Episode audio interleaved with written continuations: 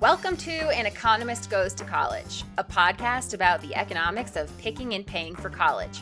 I'm your host, Beth Akers, economist and resident fellow at the American Enterprise Institute. Today, I am thrilled to have Professor Douglas Webber as my guest. Doug is an associate professor of economics at Temple University, where he studies the economics of higher education including student loan debt and the economic returns associated with different college majors. He's also really fun to follow on Twitter because he often shares pictures of his fur babies. Come for the economics, stay for the dog pictures. Today, we are going to discuss something that's often missing from the conversation about affording college that's risk. Doug has done a deep dive on this issue with his research, and I'm glad to be able to pick his brain today about how aspiring students should think about risk and incorporate the notion into their decision making about college. Doug, I'm so pleased to have you with us today. Welcome to the show. Thank you so much for having me, Beth. I've been looking forward to this for a while. Oh, I have too. Thank you so much for agreeing to be with us. So, I'm going to start off with a question that I have been asked about a million times, and I'll bet you've been asked it too. Is college worth it? So, that's a really complicated question. Um, on average, yes. That if if I'm forced to give just one answer, yes or no, I'll say yes. It pays off for the average person. It's an investment worth making. But the real answer is a lot more complicated than that. Just like any financial investment, there is some risk involved. Just because it's very likely to pay off does not mean that it's a sure thing. I think that's a, a great summary. And I always like to say that too. It's it's complicated, but you know, something that I found was that as an economist, I'm often citing the figures that say, yes, on average, college is a good investment. In the real world, in the policy world, and in the world of talking to parents and students, that's not hugely satisfying. and, and so I pushed myself, you know, in the past several years to start thinking about a different frame for this issue. And I came upon this notion of risk. And when I did, I realized that you had been doing a lot of work using that same frame. And so I was really excited to see that. You and I are both economists. So when we talk about risk, we mean something very specific. And I was hoping that you can just talk about generally what that means. What do we mean when we say that college is risky? Sure. One, I'm absolutely talking about financial risk here, that there's many reasons to go to college and things that people get out of college. I'm specifically going to be talking about financial risk. And here I could mean the likelihood that you're not going to get the financial return from college that you're expecting. And that can mean something very different to different people. It could be that you're actually going to have less money at the end of the day because you went to college than if you had not. Mm-hmm. That's a really extreme form of negative risk here. It could also be, though, just that you don't get the payoff that you were thinking. Let's say over a lifetime, you make $50,000 more because you went to college relative to if you hadn't gone. Well, okay, you technically had a positive return there, but that probably for most parents or, or students who are thinking about going to college, they're probably expecting something on the order of much greater than $50,000. And so I think most people would probably say, well, it really didn't pay off in, uh, in that respect. Yeah, that makes a lot of sense. So you have done, you know, very deep research on this and we could talk for hours, even days about the findings that you have really trying to describe statistically the risk that people are facing financially when they invest in college. But, you know, if we're talking to somebody here who's thinking about going to college or thinking about sending their child to college, how can we describe the level of risk that people are facing? Are there some good summary statistics that come from your work that can help us understand how big of a risk this is? Is it like going and buying a lottery ticket? Is it like, you know, investing in a mutual fund? where does it where does it line up or how should we think about it? So that's a really great question. And I think it's more on the order of investing in a mutual fund. If you invest in the stock market, on average, the stock market goes up over time. So, on average, investing in the broader market, you're going to win. Not always. And so, it's the same with college. On average, the investment is going to pay off, but it's not a sure thing. I'll break down two different types of risk here. One is just the likelihood that you go to school and you graduate and things don't pay off. I'll say if you wind up graduating from the typical institution, you're going to get a positive and you know real financial return. But one out of 10 or 15 out of 100 times, if it doesn't pay off, that's not trivial risk. Mm-hmm. The other aspect of risk that I'll mention is well, a lot of people go to school and they don't graduate. And that's the most significant downside risk of attending college because if you pay money for tuition, you also are implicitly not doing other stuff when you're going to college. Economists call this the opportunity cost, that you could have been working full time or investing in your skills in some other way. And then if you take out student loans, it's very difficult to have them discharged in something like bankruptcy. If you take out student loans, you kind of have to think that you're not going to be able to have them discharged if things don't work out for you. If you don't get the college diploma, those are the people who are in really the worst case scenario. So, regarding the problem of people not graduating to get their return on their investment in college, that happens, I think, a lot more often than our listeners might realize. So, do you have any stats on that?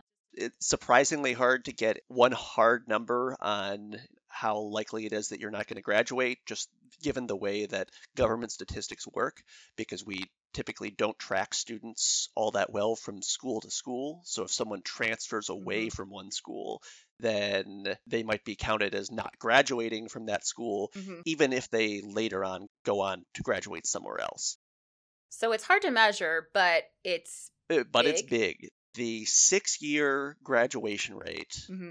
it's around 60%. Okay. This is at, you know, the typical four-year institutions. So there are plenty of schools which have higher graduation rates than that, but there are also plenty of schools that have much lower graduation rates than that. And that's that's significant risk. Mm-hmm.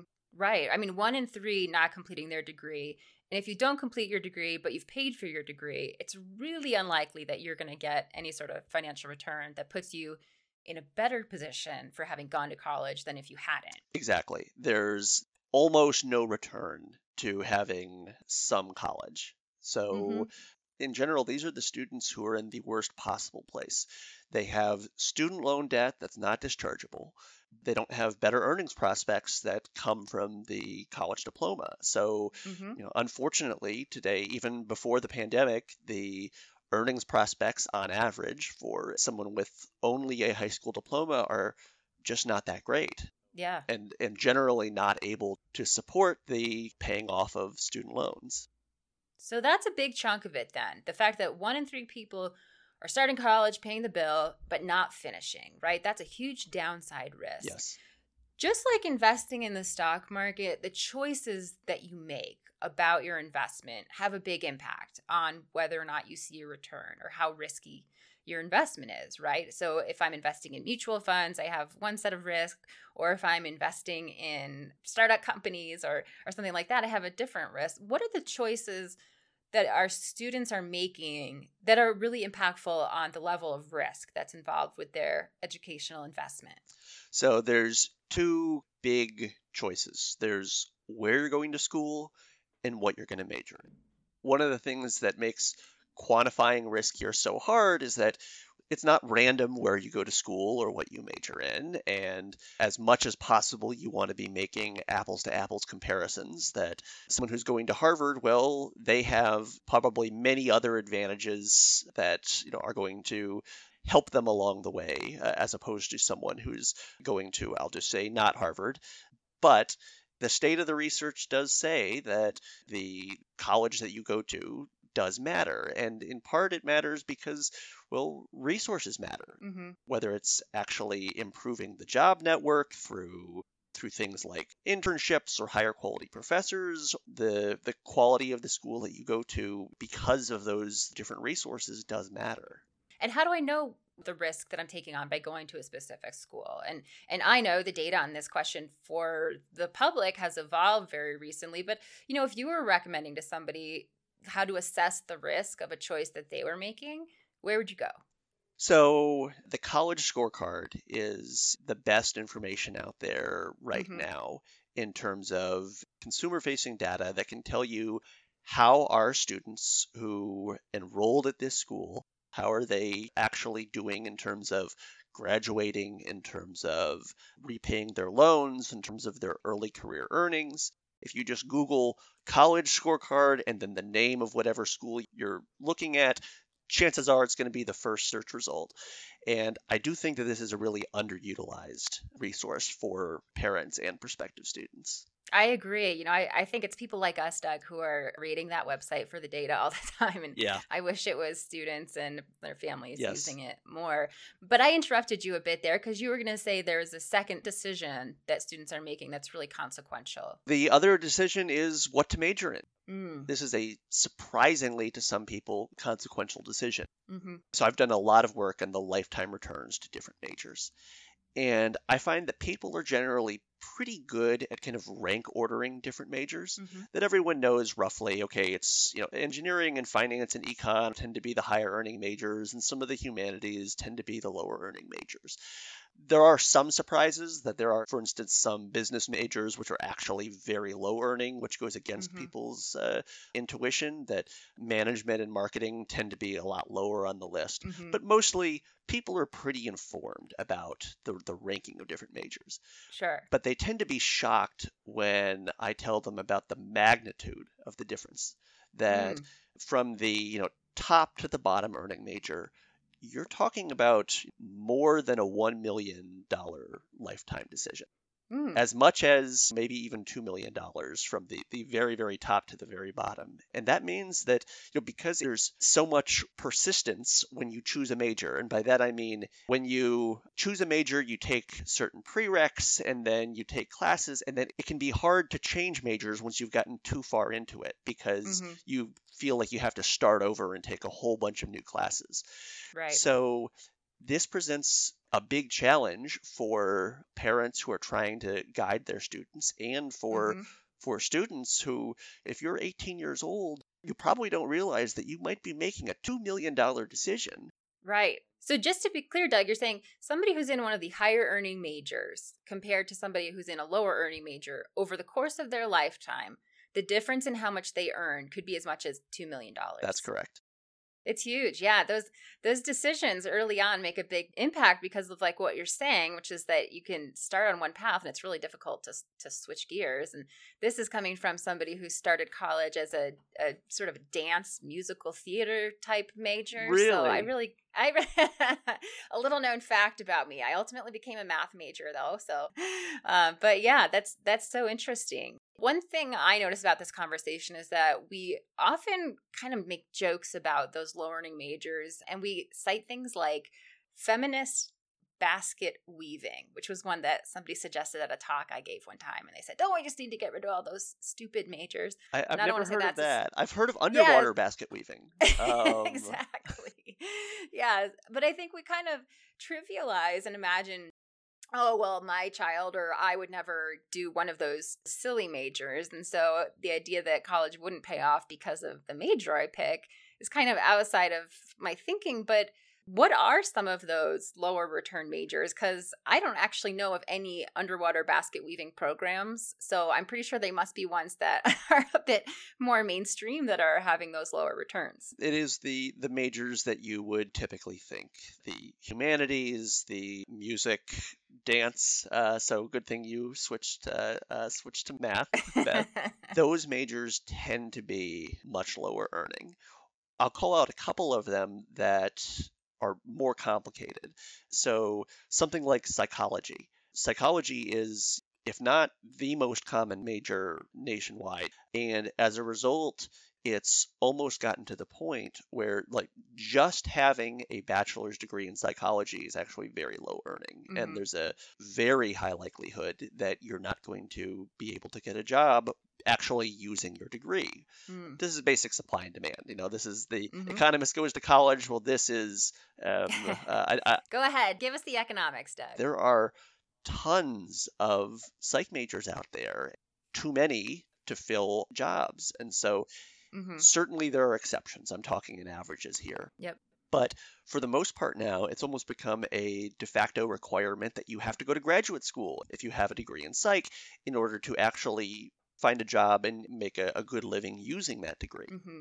That complicates the risk here even more because grad school is more time outside of the labor market. It is more money. There's a lot fewer grants and scholarships and things available for graduate school. And it's just a lot longer that you have to delay starting your job that can be hard to quantify, but that's Mhm. probably something that's very significant to a lot of people. Yeah, yeah. The other one that I'll mention, and I, I, I mention this because there's this perception of grouping majors together and saying, oh, well, if it's a STEM major, it must be high earning. Mm-hmm. And biology is one that actually, with only a bachelor's degree, bio is not a very high earning major. Um, I Mhm. think from a lifetime earnings perspective, biology and art history are basically equivalent. That's a shocker. Yes. That one really is. But when you start looking at including people who get graduate degrees, then bio shoots up to one of the top 10. And it's because there are many people who go to medical school with a degree in bio. Yeah. So that's again an example of the nuance here that if you are definitely planning on going to medical school, and again, there's a lot of people who plan on going to med school but don't actually make it there Mm-hmm.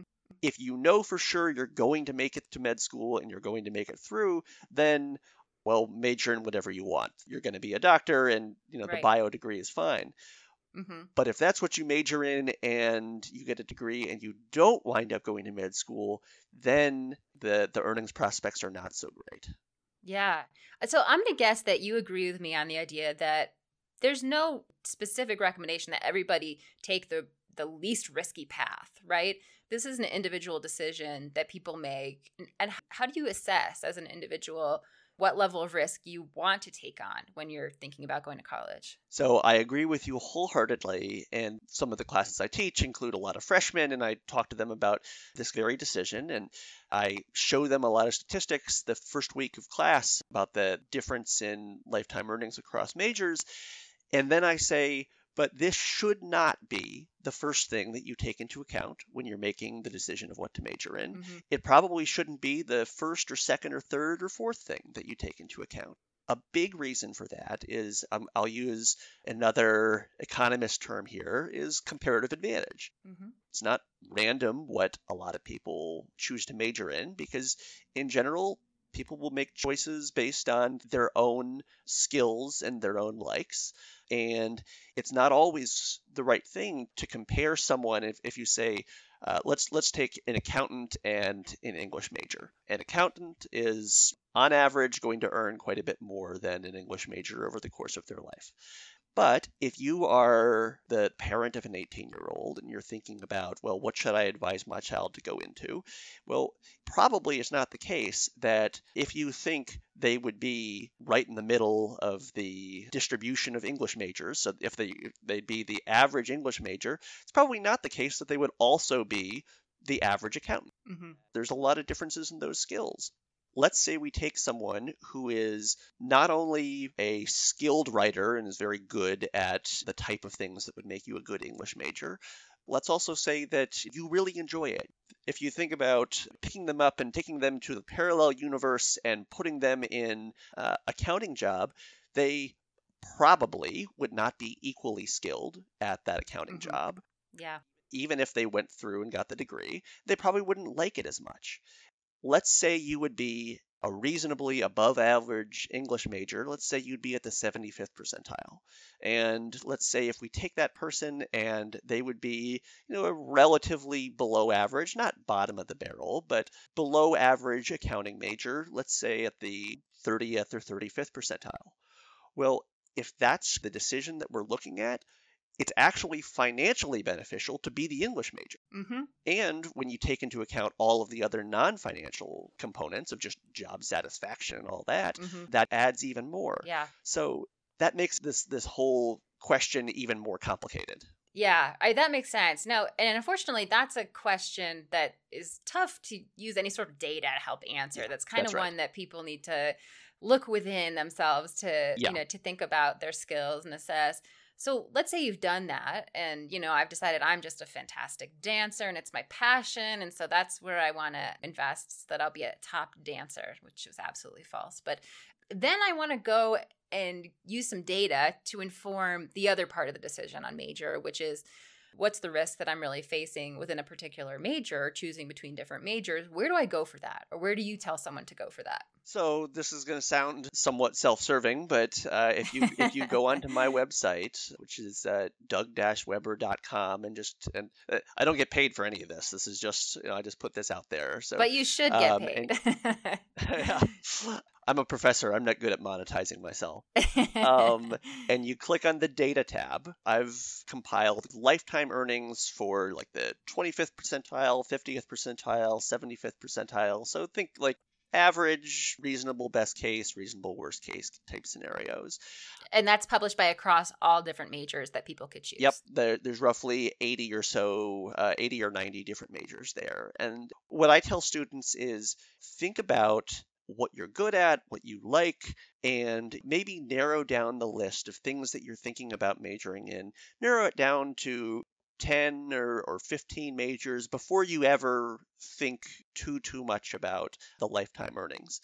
And then once you've narrowed it down, then look at the earnings. Mm-hmm. Because you might find that some majors that you are, I mean, you're like, well, I'd like either of those just as well, mm-hmm. but one of them you're going to typically make a million dollars more over the course of a lifetime. And it's like, okay, mm-hmm. well, now that's that's useful information. Yeah, absolutely. And and I want to validate that was not just a self-serving plug because the resource that you have up I have seen and is is incredibly valuable. Like both to people like me and researchers, but also it's totally a user-friendly document that people with no background in economics can take a look and see what you've done and it's super helpful. So, I'm glad that you pitched that out as a recommended source. well, so. thank you, Beth.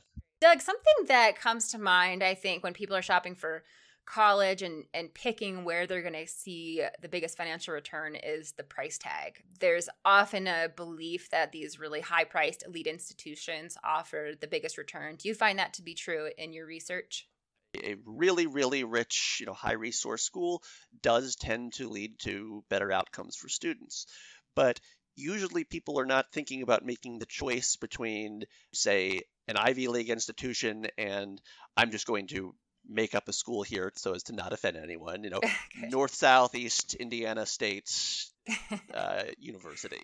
Right. That's not usually the choice that people are thinking about making. Mm-hmm. Most people go to college relatively close to their home, and you might be thinking, well, there's a private school that costs $40,000 near me, and then there's also a public school that costs $10,000 relatively near me, and I'm weighing that decision.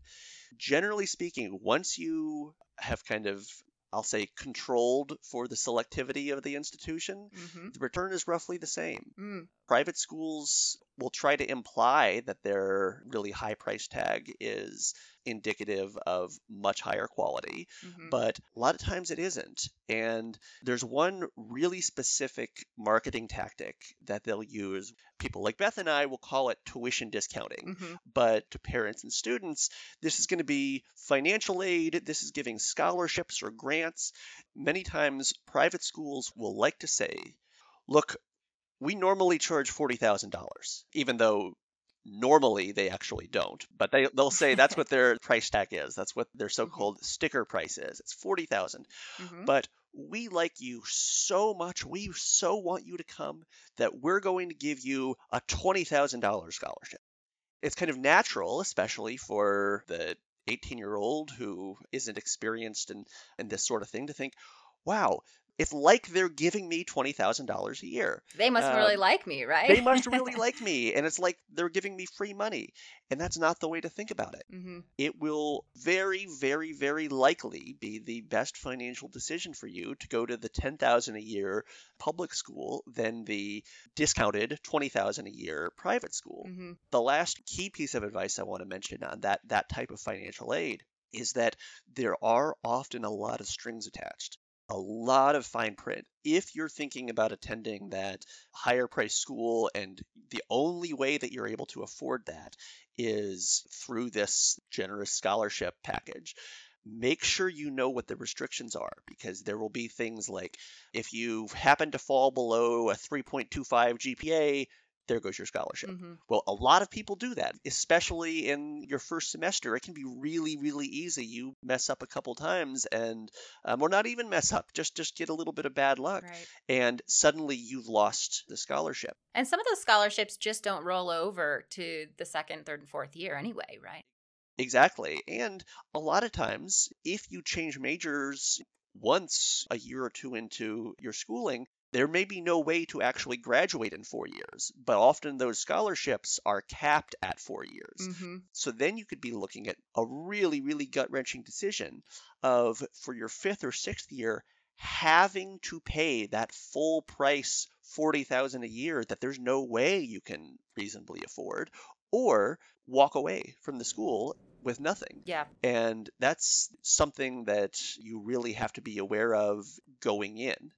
And so, unfortunately, there's no great takeaway here, which is here's what you should look at, here's what you shouldn't look at. Rather, it's just this is really complicated. Yeah. In a way, they're trying to sell you something, right? Yeah. And they're and they're trying to persuade your thinking with something that they're calling merit scholarships. And, and you have to be just a really incredibly savvy consumer in comparing what it is that you're likely to pay for college to what it is that you're likely to get as a benefit to decide if it's really worth it for you, assuming Yep. that finances are an important factor, which we know for 90% of students is the case.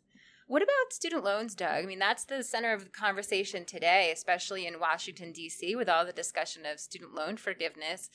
Has the availability of student debt or the increase of take up of student debt, has that made college more risky for people? Well, certainly students should not be afraid to take out some student loans. What I like to say is I would infinitely prefer to be a 22 or 23 year old with $30,000 in debt, uh, which is roughly the average student debt for people who graduate. I'd infinitely prefer to be that 22 or 23 year old with 30 grand in debt than to be an 18 year old who decides not to attend college. The median college grad over the course of their lifetime is going to make about $900,000 more than the median high school grad over the course of their lifetime. So that debt is absolutely an investment that is, on average, worth making. But you really want to be mindful of the consequences of that debt. If you are in, say, a lower return major, well, then having substantial student loan debt, or you're in a major that de facto requires you to go to graduate school, well, then you're going to maybe be taking out a lot more student loan debt. And then that absolutely does, to your point, increase the riskiness of the college investment decision. If you're talking about you're going to be an engineer and you are very certain that you're going to graduate with that engineering degree, the risk is very, very low. But if you're in one of those lower earning majors at a school that isn't all that well resourced and has a lower graduation rate, well, the financial calculus can be different and a lot more complicated. That's a great point that the certainty of your pathway from where you are today to the career that you anticipate being, if it's a very certain path, debt is not such a scary thing, right? Because you can do that economist thing where we say over the course of your lifetime, it's going to pay dividends, which outweigh the cost of the debt, even in taking into account interest, right? But somebody who's borrowing without a clear path forward, there's a lot more uncertainty about where they're going to land. So that's an interesting point I don't hear made very often. So thanks for raising that. Of course.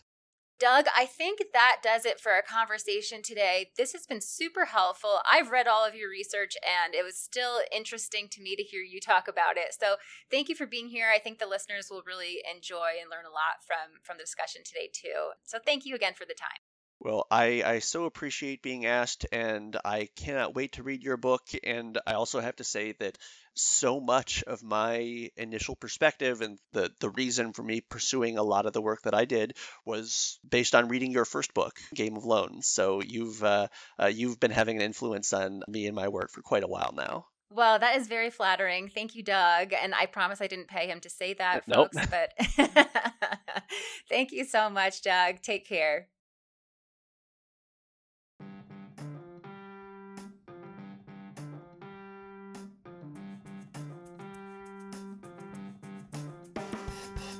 If you enjoyed the conversation and you want to learn more, please subscribe to the show and also check out my new book. It's called Making College Pay and is available right now on Amazon. Have any comments, questions, or topic suggestions for me? It would be great to hear from you.